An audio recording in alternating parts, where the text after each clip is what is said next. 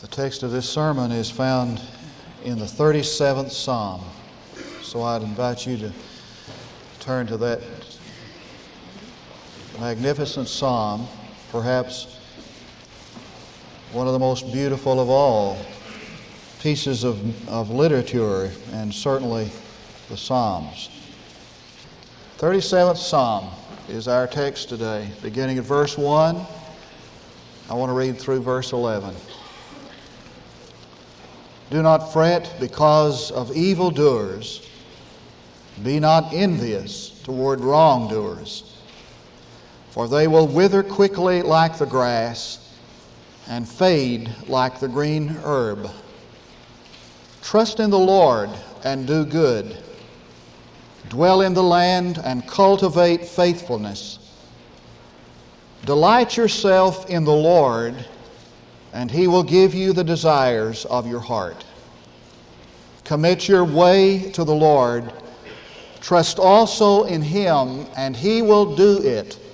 The New American, the New International uh, Version has it, and he will do this. He will bring forth your righteousness as the light, and your judgment as the noonday. Rest in the Lord and wait patiently for him. Do not fret because of him who prospers in his way, because of the man who carries out wicked schemes. Cease from anger and forsake wrath. Do not fret. It leads only to evil doing. For the evildoers will be cut off. But those who wait for the Lord, they will inherit the land. Yet a little while, and the wicked will be no more, and you will look carefully for his place, and it will not be there. But the humble shall inherit the land, and will delight themselves in abundant prosperity. This is a fretful, anxious, uptight world which you and I live. 230 million uh, prescriptions for tranquilizers were sold last year in America. A million Americans will have a heart attack this year. One out of ten are alcoholics. And 8 million Americans have ulcers. This is an uptight, anxious, fretful world. And everybody has a prescription for man's anxiety. I mean, everybody has an answer for it.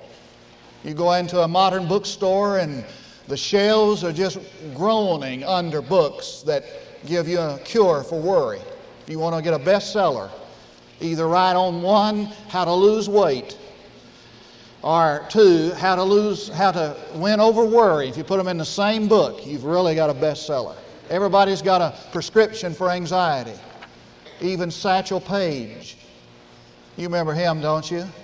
First black um, player in the American League, broke into the, to the American League, the big leagues, when he was 50 years old after pitching in the black leagues around the country. He was a great player, but he was an even better philosopher.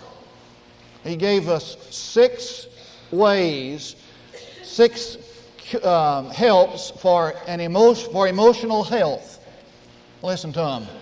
Said, avoid fried meats, which angry up the blood. Those French fries you had planned for lunch today, it's going to make your blood angry if you eat that. Keep, if your stomach disputes you, lie down and pacify it with cool thoughts. Keep your juices flowing. This is third. By jangling around gently as you move. Hanging loose prevents back and neck aches. Go very light on vices such as carrying on in society. The social rumble ain't restful. Avoid running at all times. Number six, don't look back. Something may be gaining on you. Uh, he, he was saying that one can subject himself to unnecessary worry when he pre, he's pre- preoccupied with the past. Now, I don't know whether that stuff will preach or not, but I do know that this will preach.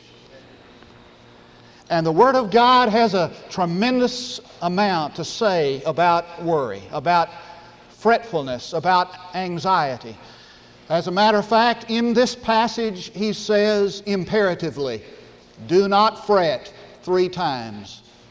You know, of course, that the Psalms were written for God's people, they were used in worship. That is to say, that even God's people will have anxiety and fretfulness. That even God's people are not exempt um, from the anxiety and the fears and the frustrations that are a part of this world. Do not fret, he said. The, world the word means don't get yourself in a heat. Don't get un- hot under the collar. Don't lose your cool. Don't get hot and bothered.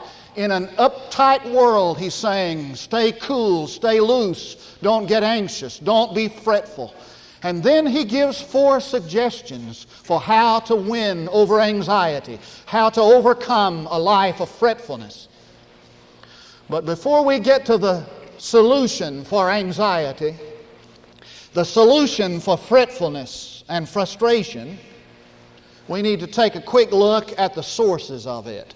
And he gives three sources from which all anxiety comes. The first, he says, is that anxiety comes from the inequities of life. There are times, of course, when life just flat isn't fair. When things don't turn out the way you thought they would, or even the way you thought God promised that they would. And so he says right up front don't be envious of wrongdoers. The key word is envious. Don't fret about wicked doers. Now, he's not saying, the psalmist is not envious of the sin of the, of the evildoer. He's not envious of their sin. He's envious of the apparent prosperity of the sinner. And he's saying this, in essence, this is what he's saying. He said, Here are these guys who are living this reckless life and they're forgetting about God and they're just leaving God out of their life and they're just getting along fine in the world. Things are going fine with them. And here I am serving God all my life, doing the best I can. And this one problem after another just isn't fair. That's true. Sometimes life just flat isn't fair. When life is completely out of balance, the inequities of life, and it strangles prayer, doesn't it? I mean, why would you pray and ask God for help when nothing's going to come out right in the first place. I mean, just stifles your prayer life. Now, some of you may not know it this morning, but some of you have anxiety, frustration, fretfulness, because down deep inside you feel that life hasn't given you a fair shake. I mean, it's just not fair the way things have happened. The second source of um, fretfulness is the inaction of God. Now you'd think God do something about this, wouldn't you? I mean, here this, here's this evildoer, these wicked folks that are getting along fine in life. God does nothing about it. I mean, if God doesn't punish them, punish them for their evil, at least He'd prevent them from succeeding, but He doesn't. As H.G. Wells said, He just sits in heaven, does nothing. Now, what's, what's, what's the deal here? Looks like God would move in and make some straighten this thing out and at least prevent these evildoers from succeeding. There's no greater illustration of it in the Bible than the book of Habakkuk. That minor prophet was just screaming out in his fretfulness of, of the apparent inaction of God. I mean, they were surrounded, was Judah by the Chaldeans, and the Chaldeans were threatening their national security, and even God's people were wavering and becoming wicked. And Habakkuk says, Why doesn't God move in and do something about this? Why does God just sit back and let it happen? I don't understand that. Do you? Every time I call God, He puts me on hold. That's what some folks, how some folks feel. And if you read that first chapter of Habakkuk in the fifth verse, God says, I am doing something, but this is what I'm doing. I'm using the Chaldeans to punish Judah and to, and to reveal my wrath upon Judah. So it leads us to the third point. When God acts, He acts in a way sometimes we don't understand. I mean, when God does something, we don't understand what He's doing. God moves in time and, and, to accomplish His will, and we can't figure out what He's doing because we don't understand that. That leads us to the third point that is, our apparent ignorance of the way God acts, the way God does. Now, there are two implications in that of that. The first is that's true because God operates on a different timetable. Now, we operate under these deadlines, you know. There's an Oriental fable that says that, that the American citizen carries a God on his wrist. He's talking about a wristwatch. Most of us do worship this God. We operate on these timetables. We just know that God is supposed to act and operate on, on, uh, on, on the basis of my timetable, on the basis of my deadline. When it doesn't happen, we get all upset about that. Phillips Brooks, the great Boston preacher, said, The thing that bothers me is that I'm in a hurry, but God isn't. Have you ever noticed that? Of course you have. He never gets in a hurry, but he's never late. He operates on a different schedule. And he operates on a different value level from us. You see, what I mean by that is that oftentimes what we feel is the most important, God doesn't feel that's that important. You, you ever notice that? That what we just know is important, God doesn't think it's that important. For example, for the average Christian, the third heaven experience would have been the greatest thing in the world. You know what Paul, you know, that third heaven experience that Paul had. He went to heaven. I mean, um, perhaps the only guy that was able, that's ever done that and come back tell about it. It wasn't such a big deal for God. In fact, you probably never even know about it. I mean, if you hadn't read the book of uh, 2 Corinthians pretty carefully. For God said, hey, Paul, I'm going to make that uh, that third heaven experience, what it really is, really insignificant. I want to teach you something far better than the third heaven experience. I'm going to send a thorn. You see, what for us is the most important thing is the removal of the thorn. For God, it's the additional grace. You see, what's important for us in life is convenience. What's important for Him is Christ likeness. What's important for us is health. What's important for Him is truth. Oftentimes, God operates on a different value level from us. And so, what God is doing in our life that's beneficent and graceful and good and important, for us, it's the worst thing that could have happened to us. For the things that are important to us are not that important to God sometimes. But regardless of where the anxiety comes from, where the fretfulness uh, comes from, there are some solutions to it. As a matter of fact, he makes four suggestions in this text that will enable us. Listen to this. I'm going to make you this promise. Four suggestions this morning that will enable you to live a life free from fretfulness, from anxiety, and from worry. Did you notice that this text began with fretfulness and ends in restfulness? And in between are the steps to get from one to the other. Now, now, isn't that what everybody wants in life? Is a life that is free from anxiety, free from fretfulness. He's saying, I'm going to help you to get from fretfulness to restfulness. And he makes four suggestions, each one of them building on the other. Uh, by, by that I mean that one arises, one grows out of the other. And, and these are the four suggestions. Trust in the Lord. Delight yourself in the Lord. Commit your way to the Lord and rest in the Lord. Did you notice how preoccupied those four suggestions are with the Lord? It's not just trust or, or delight or commit or rest. If that were true, then it would be a matter of you know, doing it ourselves. It's preoccupation with the Lord. It's trusting in the Lord, delighting in the Lord, committing your way to the Lord, and being still and silent before the Lord. Each one building upon the other. Now, notice the second thing about these suggestions they are a matter of choice, they are an act of the will. He does not say, rest in the Lord if you feel like resting, trust in the Lord if you feel like trusting, commit your way to the Lord if you feel like committing. It's just doing it as a choice of the will, an act of the will. Now, let's look at them carefully how to have inner peace, how to get from fretfulness to restfulness. First, trust in the Lord. Verse 4. This is the basic. This is the foundation. Out of this, the others come. As a matter of fact, you would not delight in the Lord if you didn't trust Him. And you wouldn't commit your way to the Lord if you didn't trust Him.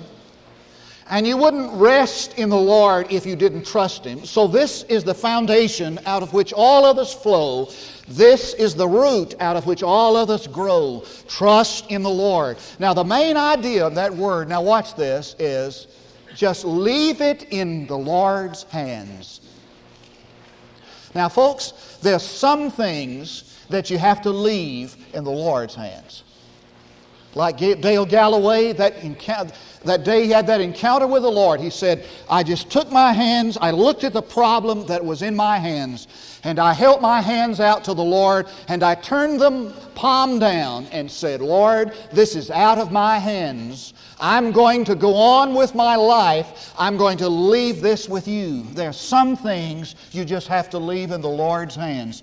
Now, did you notice what he said in verse 4? He said, Trust in the Lord and do good. Now, this is what he's saying. He's saying, that there are some things that you have to leave in the Lord's hands. Then you just have to go on with your life, obeying the Lord, doing what God has told you to do. You just have to leave some things with the Lord and get on with what God has for you to do. Have you ever noticed that God has never given us an assignment to worry? You ever notice that? I mean, when you read the Bible, you don't, or get up in the morning and have your prayer time, doesn't, God never says, this morning now I want you to worry. I mean, today is the day you worry. I want you to tear yourself to pieces with anxiety today. He never says that. But there are some things that he does tell us to do. Now, the psalmist is saying, you just find out your assignment and you just get on doing that and you let God do what he's supposed to do. You leave those things in his hands and you do what you're supposed to do. You see, trusting in the Lord and doing good go together. For there is nothing that stifles doing good as much as anxiety or fretfulness. So you just leave it in the Lord's hands and you get on with what you're to do. You just tend to your own business, He'll tend to His.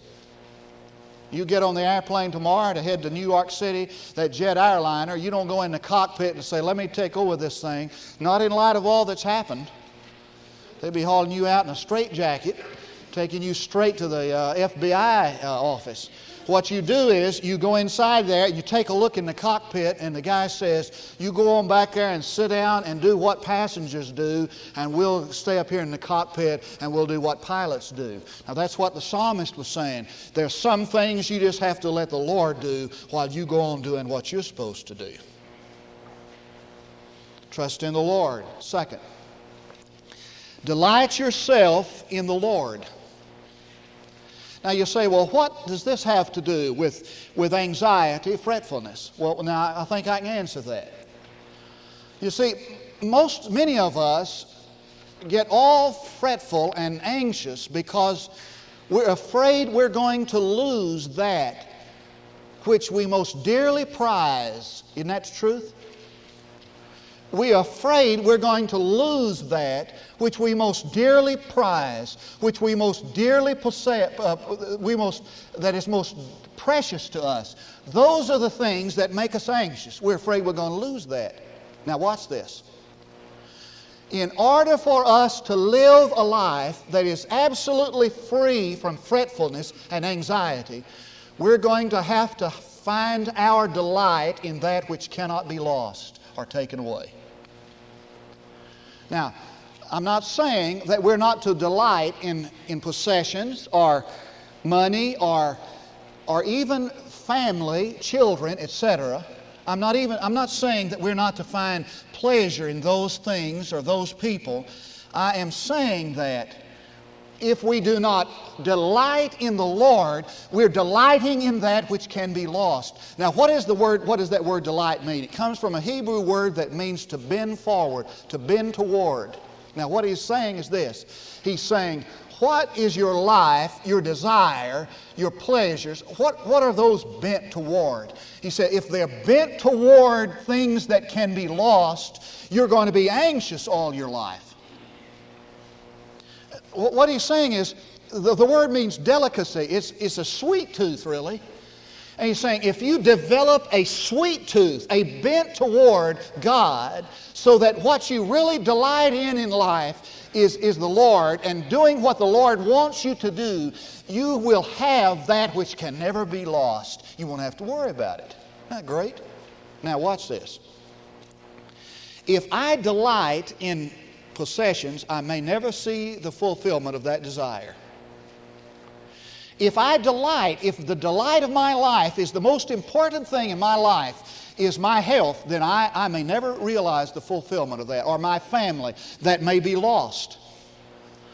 But if the delight of my life, the most important thing in my life, my bent toward is the Lord, then I can have I have that. He gives me the desires of my heart.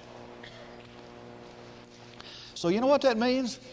It means that it, it may mean that fretfulness is the best thing that ever happened to you because fretfulness reveals that your delight is not in the Lord. All right, third, he said, commit your way to the Lord. Now, the word commit means to roll over. I mean, roll it over. To roll this thing over on to someone else. It, means to dislodge yourself from this burden and roll it over to someone else. And, and then in, in, the immediate breath, in the same breath, he said, Trust in the Lord and he will act. And, and the implication is, until I'm willing to roll this burden, whatever it is, over to the Lord, roll it over to him, and make that kind of initial act of submission of my will to him, then he cannot act in my life, you see so that I roll this over to him and he will act. Now, notice what he said. He said, Commit your way. He didn't say, Commit your burden. He didn't say, Commit your circumstances that cause you worry. He said, Commit your way. Watch this.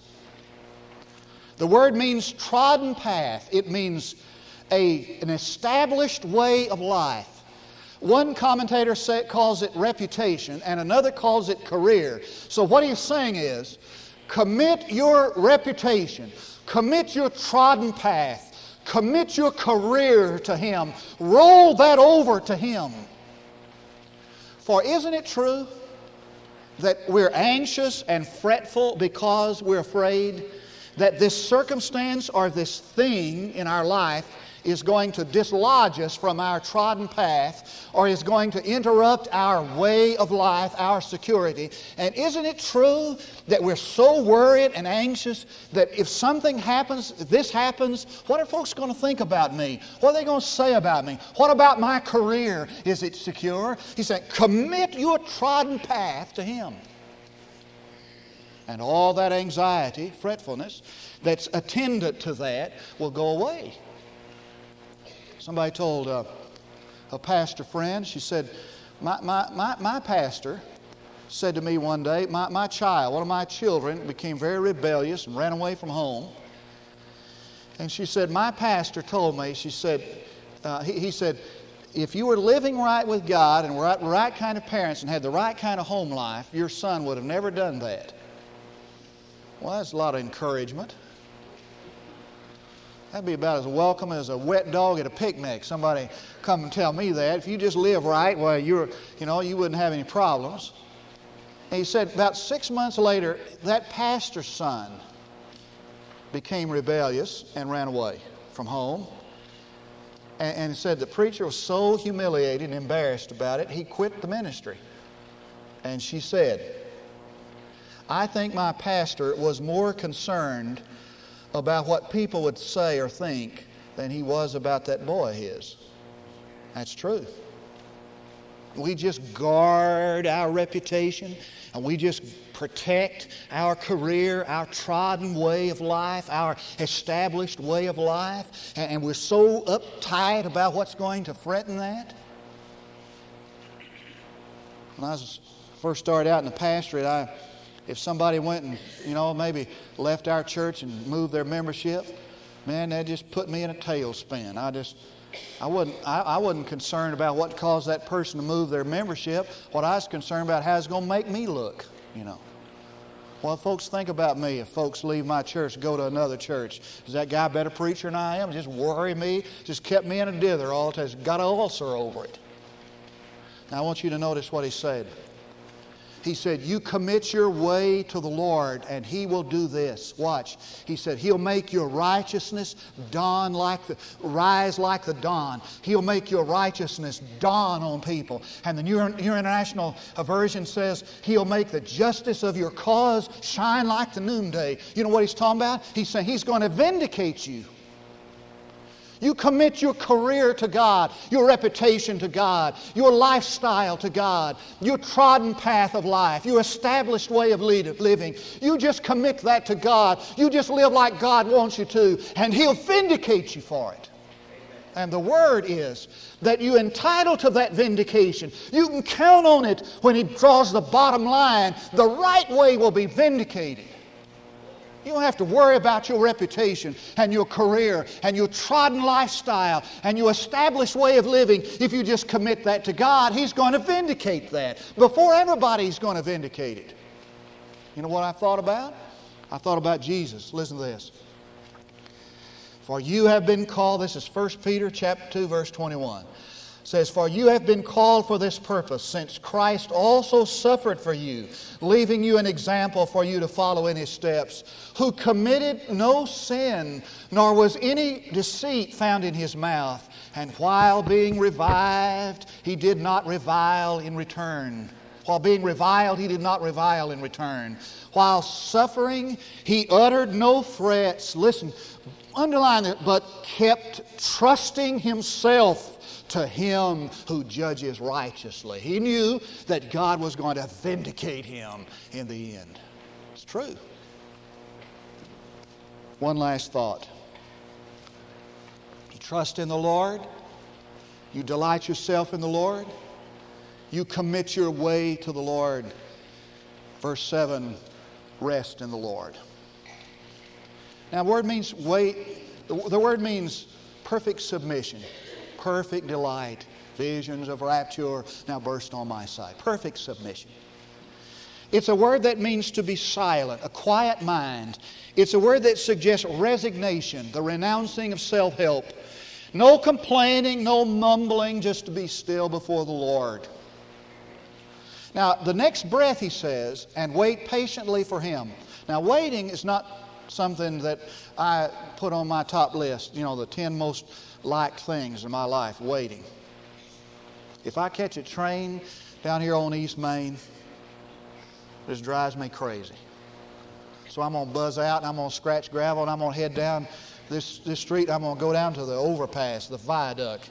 By the time I get to the viaduct, look back and everybody's just going through there, just lickety split. I don't, I don't really, you know, uh, cotton to waiting. The word patient in the Hebrew, get, get this, means stirring agony. Now that seems like a paradox, doesn't it? He says, Be silent before the Lord and wait in stirring agony. But that's the truth. What is the most agonizing thing you and I have to do? Is wait on the Lord what gives us, what is more agonizing than just to wait on the Lord? Get, get quiet. The psalmist said, Be still and know that I am God. You'll never know that He is God, and He'll never be exalted among the heathen until you get still. Get quiet. Be silent. Stop complaining. Stop grumbling. Stop trying to change things yourself. I was reading Arnold Prater's book this week. Listen, I'm through. Take heart. You're waiting in stirring agony. I know. It's about to be over. Arnold Prater told about growing up in the Ozark Hills, and he said we, we worked horses, worked teams. He said we had an old mule. You know, everybody, all, you know, I guess everybody worked mules. He said some of them would have what they call latherers, an old latherer. An, a latherer is a, is a mule that just gets itself all worked up. He doesn't do any work, he just works himself up, gets in a lather, you know. He said they had a, an old mule called Old Billy. He's, he's a big lather. And said he just prancing around and get just twisting and squirming in the, in the, in the harness and said everybody knew he wasn't doing any work. The, the, the horse that was in, to him, you know, hitched up to him in the, in, the, in the trace was doing all the work. But old Billy just working himself up every day, getting in a lather, and said at the end of the day, old Billy just be exhausted. Because Arnold Prater said, there's nothing any more exhausting than trying to be somebody you're not.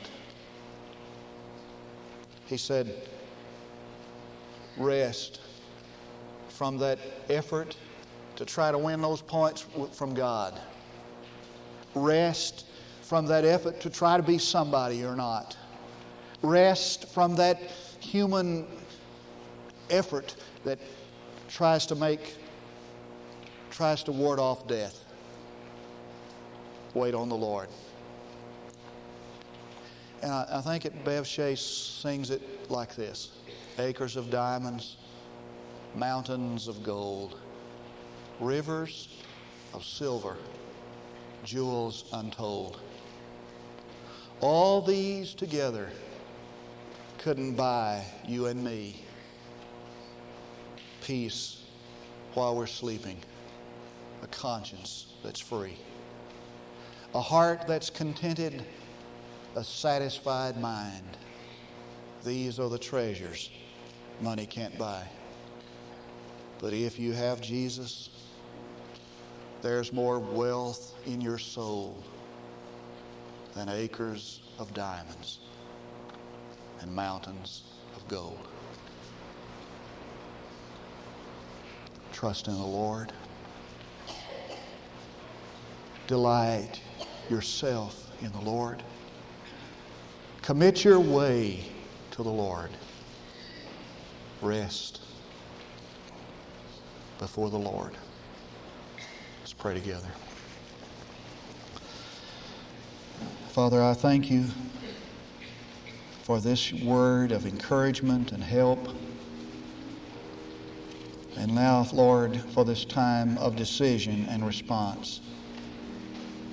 May this moment be the moment you desired for it to be when you brought us to this day. And when you planned in eternity past for our life. I pray that this moment shall be as you desire it.